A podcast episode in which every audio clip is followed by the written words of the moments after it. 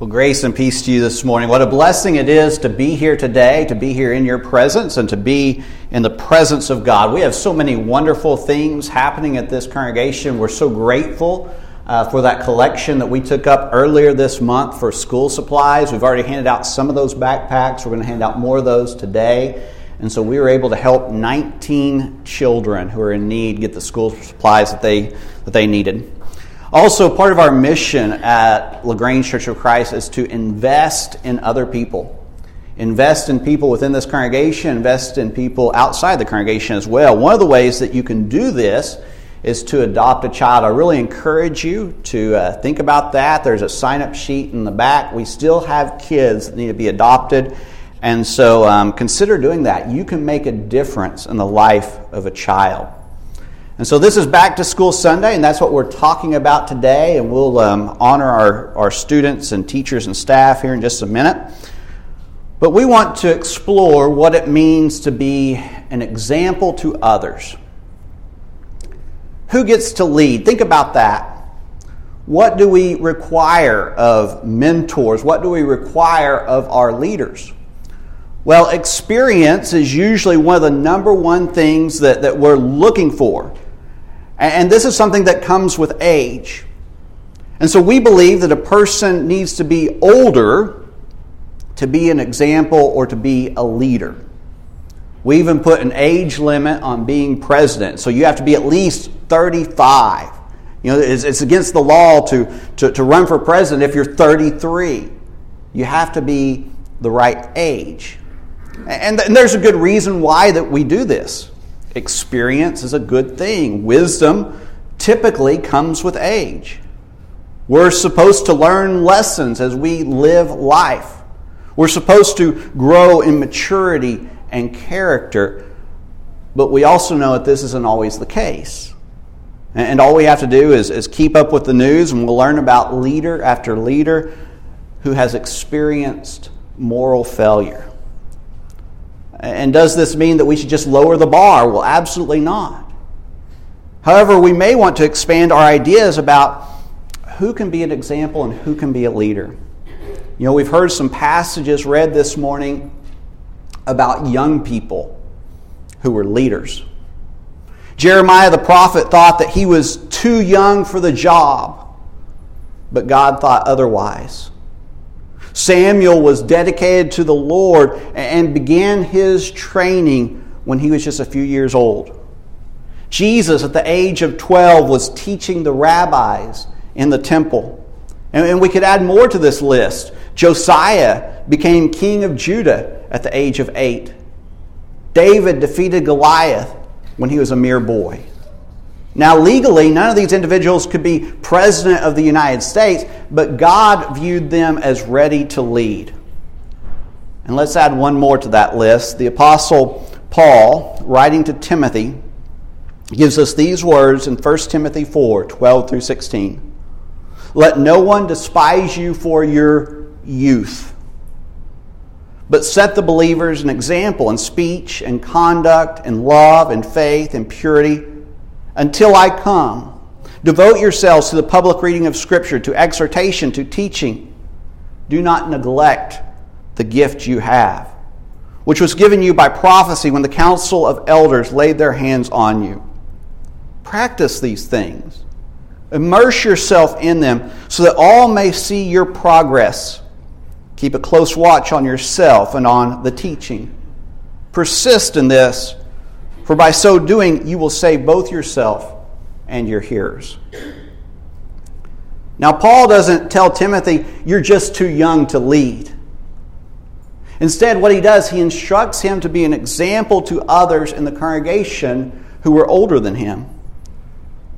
And so, youth does not disqualify Timothy from leading, just as it did not disqualify Jeremiah, Josiah, David, and even Jesus. This week, our, our students and teachers head back to school. And they will find, them in, uh, find themselves in positions where they will be able to lead. Now, we expect this of teachers. They, they are to lead our children, they are to shape young minds, they are to encourage kids to learn and grow, and, and this is a great opportunity. but we need to also recognize that it's a great opportunity for the students as well. They're going to be around lots of people their own age, and they can make a difference. They can choose to lead rather than follow. And so, if you're someone who is young, or even if you're someone who is old, you might wonder how does a person lead? And that's a good question. It's a question that all leaders need to contemplate because there are good ways of leading and there are bad ways of leading. Leading by force or power is not good, although it is common. Jesus tells his disciples that leadership in the kingdom of God is to be different. And it's not to be like this. The, the, the, world is going to lead by force and power, but, but we are to lead by serving. There are other bad ways of leading. Some leaders manipulate, some are abusive. And, thankfully, we've seen uh, some of these leadership wrongs unveiled in recent years. And people have spoken up about abuse, and, and leaders have stepped down and sometimes even gone to jail. We need to recognize that there are bad ways of leading, there are unhealthy ways of leading, and not all leadership is good leadership. However, leadership can be this amazing thing because it can change people's lives, it can save lives, it can uh, give people purpose, it can empower people to be something that they never believed that they could be. And so, good leadership makes this world a better place. And, and this is the kind of leadership that we're called to in Scripture. And so Paul instructs Timothy to lead by example, and he lists some of the ways that, that he can do this. He is to be an example in speech, in conduct, in love, in faith, in purity. We might say it like this Be an example in what you say. Be an example in how you act. Be an example in what you sacrifice for others. Be an example in how you relate to God. Be an example in what you don't do. And so let's take a look at each of these this morning. We'll begin with this one. Be an example in what you say. Words matter. If we are not truthful, or if we attach ourselves to untruths, it matters because it's going to impact our character and our reputation. And it's going to influence others in a negative way. And so not telling the truth is a bad way to lead. But there's many leaders who do it because it's a big temptation. And there are reasons why people don't tell the truth. When, when people prioritize power over truth, they often lie. Um, some leaders, they just don't want to show any weaknesses. Or, and they think that that's, you know, telling the truth is going to reveal some of their weaknesses. And so they refuse to acknowledge their faults, and so they lie. And, and Paul cautions Timothy against these temptations. The, the, the best way to lead, the, the best way to, to lead is to be an example, and it's to always tell the truth. And when we tell the truth, we become a person that others can trust. Now, the test comes when telling the truth is going to cost us something. You know, we're all going to tell the truth when it helps us, but what about when it hurts? Will we tell the truth when it helps the other side? Will we tell the truth even though it might cost me some money? And, and these are important questions uh, because people are watching. Of course, speech goes beyond the issue of truth. It applies to you know, the kinds of words that we use and how we use our words and how we speak of others and more. And, we should ask ourselves, you know, would others want to imitate my speech? Am I being an example in what I say? And this is where Paul begins and it gives us much to think about. Next, he says, be an example in how you act. And so it's not enough just to profess our faith, we must live it out. We must serve God with more than our words. You know, we come together on the first day of the week to sing songs about loving God and loving our neighbors. But then what we have to do is go away from here and we have to do it. We must act in ways that, that show our love for God. And so we cannot come here and just profess to love God with all our heart, mind, soul, and strength, and then go out Monday through Saturday and just love God half heartedly. And the same is true with our neighbors. And what, what leaders do is leaders back up their words with actions. And so let me encourage you to be a person who does be a person who acts. Be a person who serves. Be a person who volunteers. There are lots and lots of people in this world who stand on the sidelines and who complain. And they don't get involved and they don't help. They don't step up when they're needed. They talk a lot, and that's it. And uh, those people are not leaders. They're not making a difference.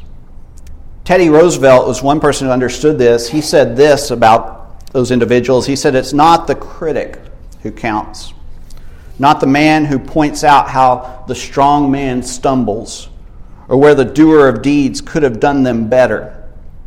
The credit belongs to the man who is actually in the arena, whose face is marred by dust and sweat and blood, who strives valiantly, who errs, who comes short again and again because there is no effort without error and shortcoming, but who does actually strive to do the deeds, who knows great enthusiasms, the great devotions, who spends himself in a worthy cause, who at the best knows in the end the triumph of high achievement, and who at the worst, if he fails, at least fails while daring greatly so that his place shall never be with those cold and timid souls who neither show victory nor defeat.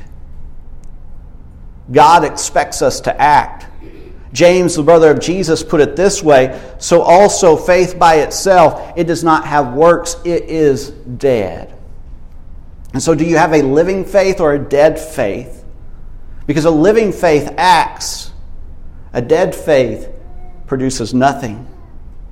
And so be a person who is known by others for what you do. Be an example in how you act. The next thing that, that Paul tells Timothy is to be an example in love. And so in the Bible, what love is, love is sacrifice. It's what we do for others. It's not thinking of our own wants, our own desires, our own rights. It's thinking of the other and making a sacrifice on their behalf.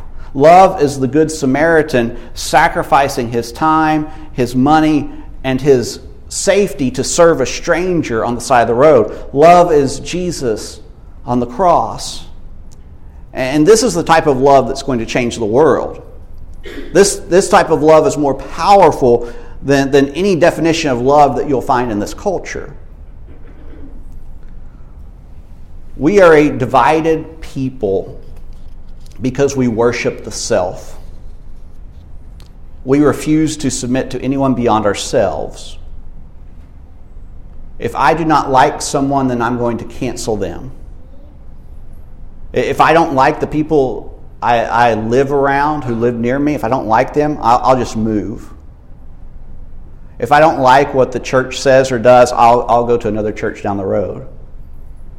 If I don't like the sign on the door of a business, I'll just ignore it. If I do not agree with my gender, then I'll invent a new one. If I do not like the outcome, then I will deny reality. And this selfishness is prevalent throughout all of our culture. We bow down to the God of self, and it's not Christian. Instead, what God is calling us to be is to be an example in love.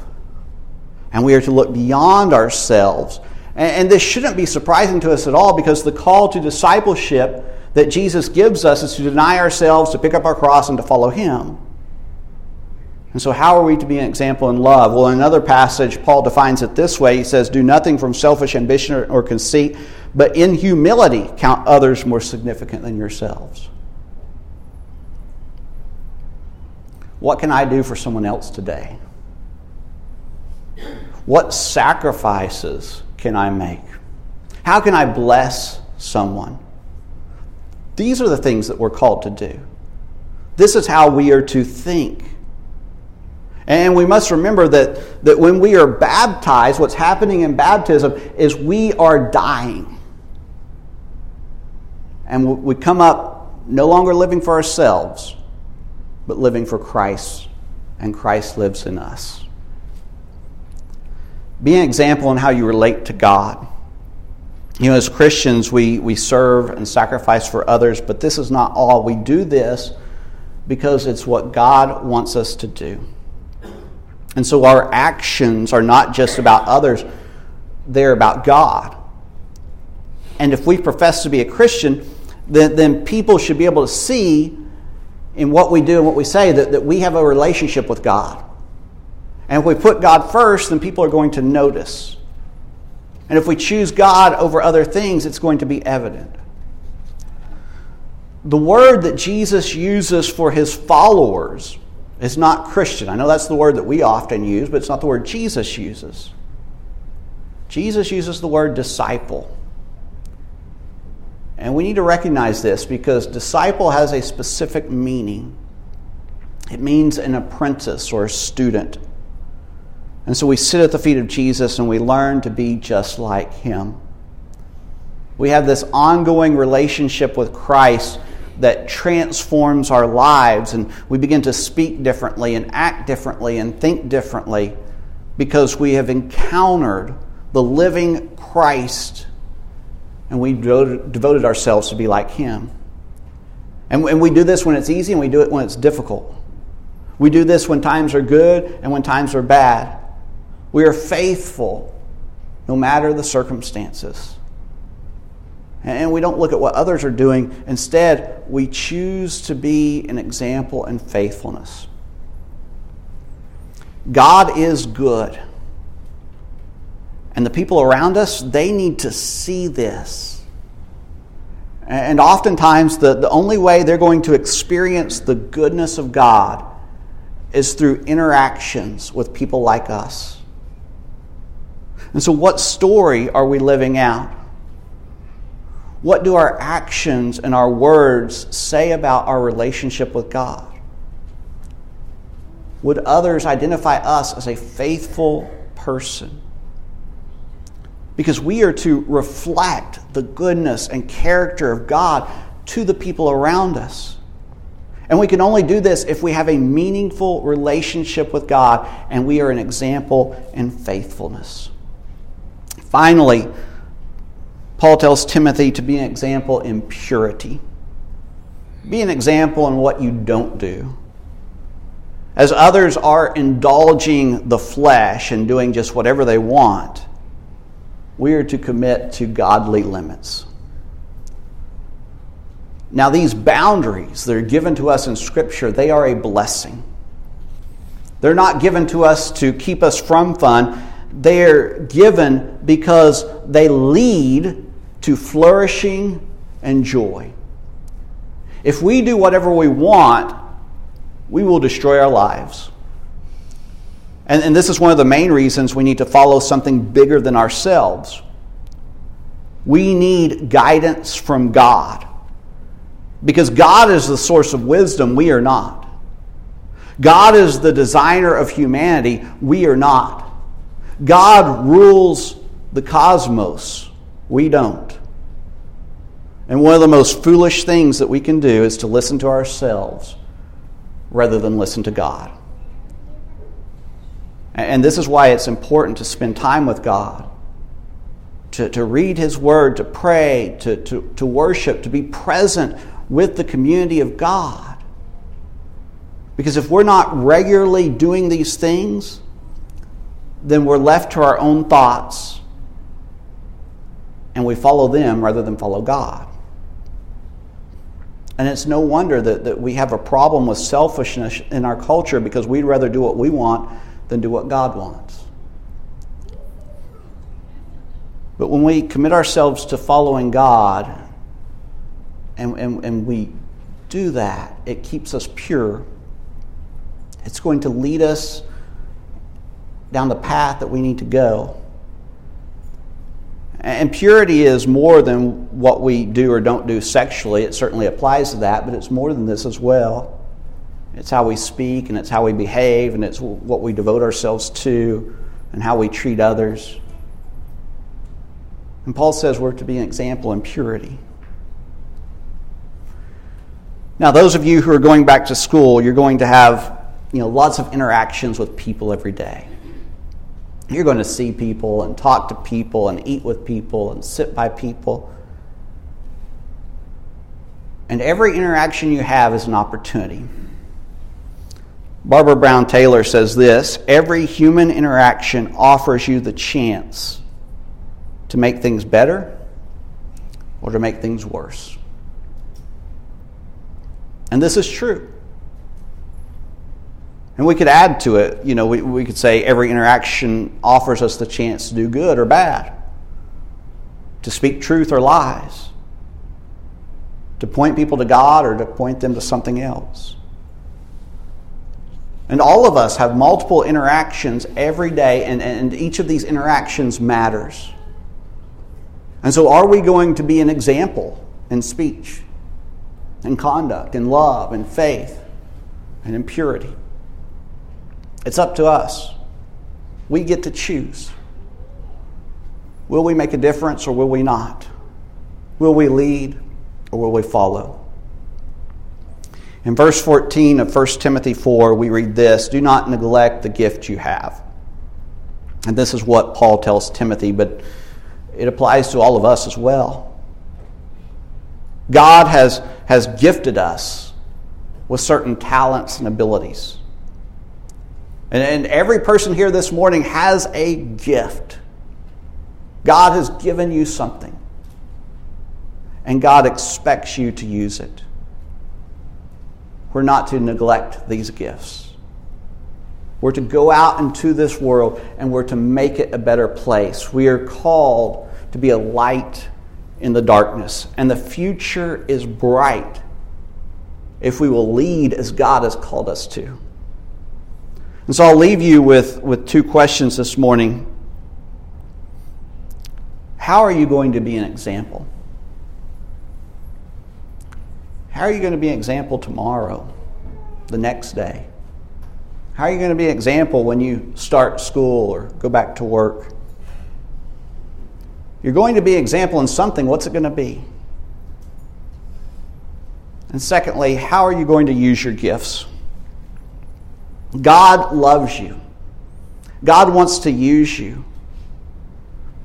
But you need to be willing. God is already working in your life. And so, what's the next step? What you do with this blessing that God has already bestowed upon you? Think about that. Let's pray. Father God, we're so grateful to be here this morning in your presence. And we're so thankful to serve a good and loving God who wants the best for us. And Father, I pray that, that we would be an example to the people around us and we would use the gifts that you had given us. We confess that we are not perfect that we often fail, and we're so thankful for your grace and your mercy. Father, help us as we strive to be more like your Son. And we would pray that the people around us would see Christ in us. Father, we pray that we could see less of ourselves in us and more of Christ. We're so grateful for his example and sacrifice and how he continues to lead us and bless us. And we pray this in his name. Amen.